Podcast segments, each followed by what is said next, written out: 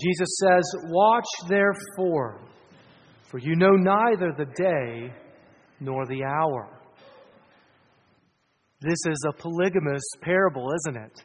And it's kind of funny, and we ask ourselves this question what's with the polygamous parable?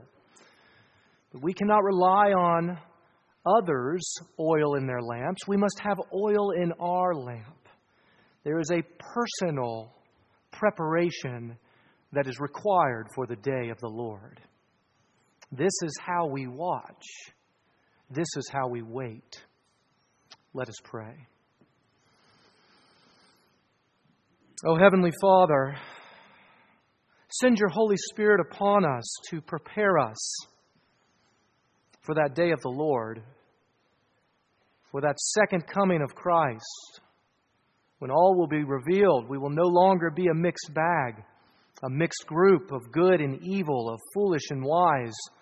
We will be exposed as those who are promised or those who are not. Yes, Lord, send your Holy Spirit upon us so that despite being surprised by your second coming, that we will be ready. O Lord, send your Holy Spirit upon us that we might truly cling to the trustworthy promises in Christ, that we truly might believe and be sealed with the promised Holy Spirit. Yes, O Lord, send your Holy Spirit upon us that we might have a rich reward for those who have been proved to be promised. So may the words of my mouth and the meditation of all of our hearts be acceptable in your sight, O Lord, our strength and our Redeemer. Amen. There's no thought that's more frightening than hearing that utterance from Christ, I do not know you. Or to imagine having that heavenly door slammed in our faces unexpectedly.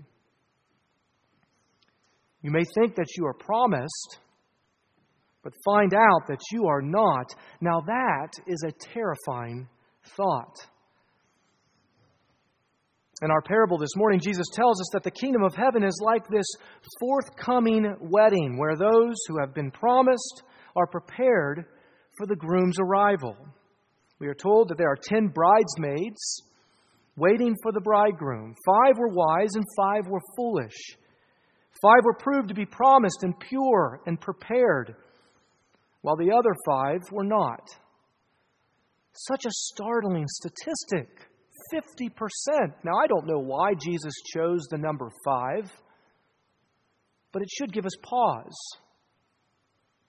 It should cause us to pray and to plead that we not be of that dreadful statistic. You see, this passage is part of the Mount of Olives discourse where Christ re- repeatedly refers to his second coming and the end of the world. And he is saying that the kingdom of heaven is like this this day, this day of the Lord, when Christ will return.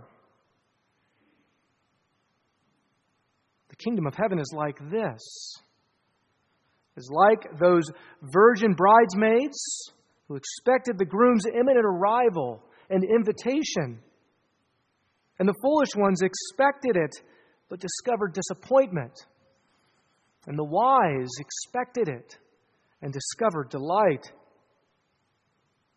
You see, this is a significant and a weighty matter, this text before us. And we must take it serious. We must ask ourselves what is our eschatological insurance plan? Now, I know that's a mouthful, but what is our eschatological insurance plan? It's a simple and a foundational truth. You see, eschatology is the study of the end times. And there will come a day when the end will come. And that, would, that is when Christ will return. So, how do we plan? How do we prepare for that day, that day of the Lord? Jesus says, Do not be troubled.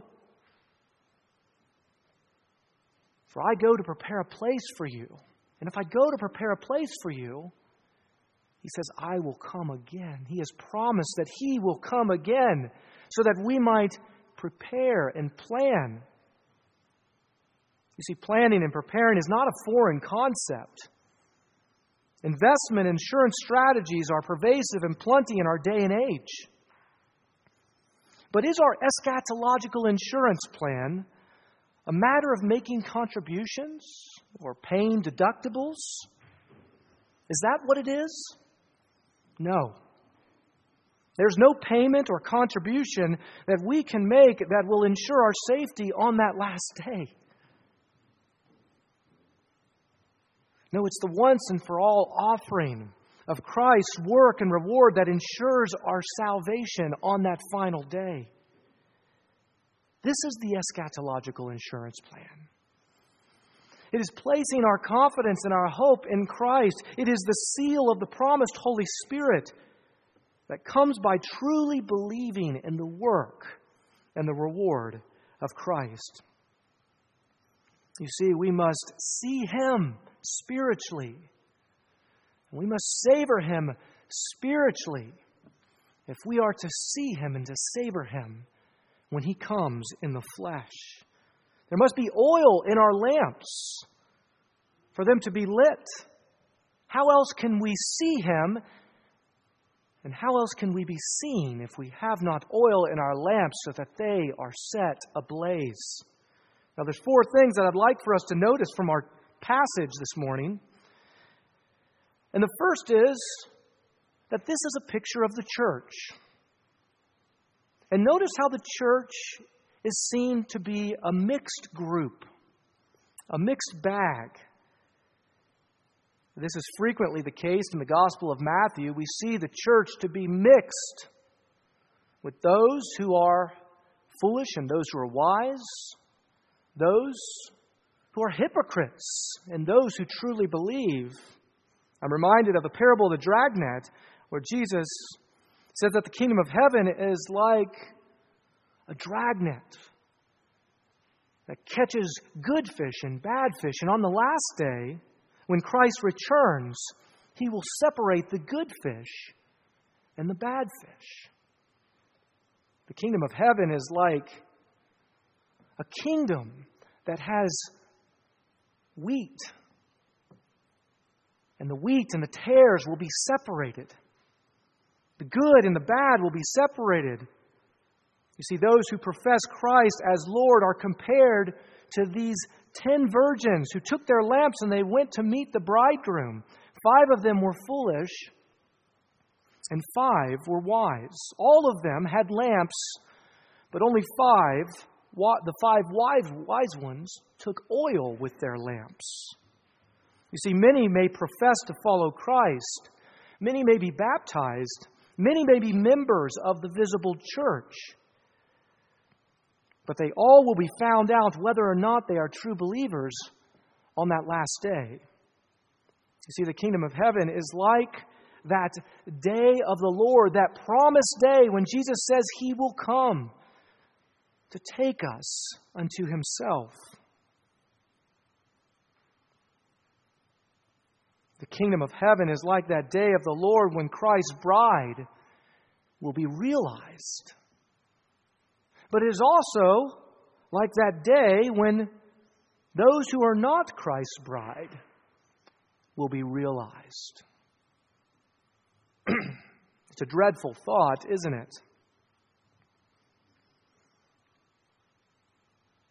If we wish to see at night, and if we wish to be seen at night, then we must have our lamps set ablaze.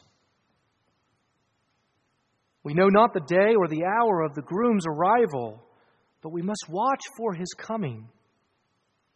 He may come at night, he may come at noon, but if we be ready, he will come for us. Is it not foolish to take a flashlight into the long dark night without fresh batteries, or to not put fresh batteries into my headset, which I've done before? Is that not foolish? We must be ready. We must be ready for his coming. we must watch. We must watch for the promised groom. If we wish to be married to Christ, will we be married to Christ or will we be married to something else? We should ask ourselves this Are we distracted with other things or are we fixed and focused upon Christ? Will we have any other gods before Him? Thou shalt not, if we wish to enjoy the marriage supper of the Lamb. Now, notice how at Christ's second coming, it will be a surprise. Notice that it will be a surprise. We are told that as the bridegroom was delayed, they all became drowsy and slept. All of them, not just the foolish, but the wise too. They all fell asleep. Now, this is a humbling picture for us. We are truly in need of God's grace, aren't we? We are at His mercy, aren't we? Even our readiness is at the mercy of God. You see, there's a great difference between the law and the gospel. We are saved not by our merits, but by the merits of Christ. There are many things that we can do, but we cannot save our souls. Our salvation is in Christ and in Him alone. We need only to believe in the trustworthy promises that are found only in Christ. Oftentimes, we say to ourselves, if I only had more time, if I just had more time, then I could get a better grade. I could preach a better sermon. I could be more prepared and more ready. But this is not how it works in the kingdom of God. The only thing that will prepare us for Christ's return, the only thing that will save our souls, is that our lamps remain lit because they have oil in them. Yes, we must have oil in our lamps for them to be ablaze, so that we might see Him and that He might see us. We would do well to remember that when Christ returns, we will all be asleep. We will all be surprised, whether fool or wise. Everyone will be surprised at his return. Whether we find ourselves busy at work or busy at play, we will all be summoned to acknowledge his arrival. But the wise will be surprised unto salvation, and the fools will be surprised unto sorrow. You see, when Christ comes, or when Christ commands us to watch, because we know not the hour or the day of his return, he's not telling us to never sleep or to never work or to never play. No, he is telling us to see him, to savor him.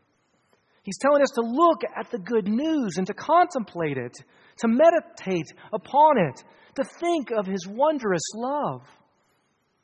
If we cannot savor him spiritually, then we will not savor him physically when he returns in the flesh.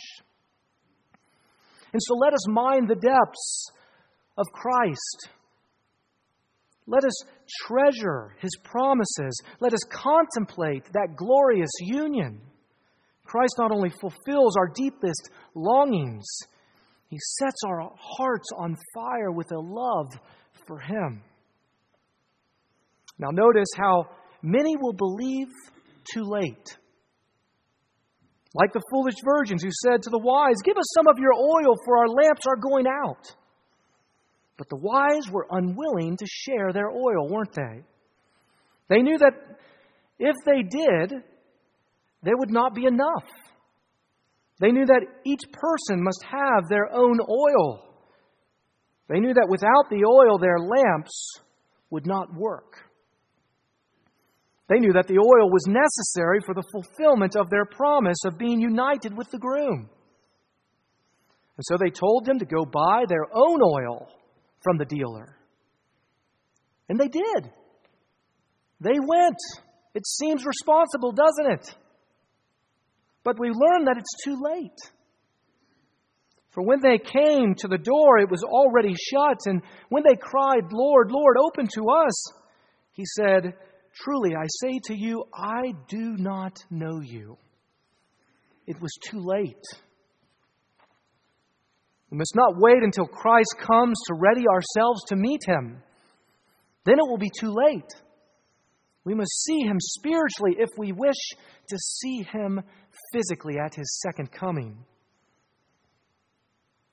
Oh, that we would be wise unto salvation, that we would learn from these fools and not from our own folly, that we would have oil in our lamps and see and savor Christ now so that we see and savor him then. You see, oil is frequently associated in the scriptures with the Holy Spirit.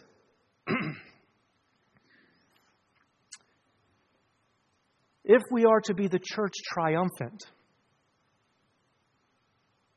if we are to be surprised in, unto salvation, then we must be soaked in the Spirit of God. We must have the oil of the Holy Spirit in our hearts. Then our lamps will shine bright. Then we will care to know our sinful state because of the hope for which we have been called. Yes, then we will care to know our new birth because we will know the riches of the glorious inheritance in the saints. Then we will care to know Christ Himself because we will believe. And by our believing, we will have that immeasurable greatness of His power. This is why the Apostle Paul says in Ephesians 1, verse 13, that those who believed were sealed by the promised Holy Spirit. We have, must have oil in our hearts. The oil of the Holy Spirit must seal and promise us if we are to be proved on that final day, proved and surprised unto salvation. And lastly, notice that there will be a rich reward for those who are proved to be promised.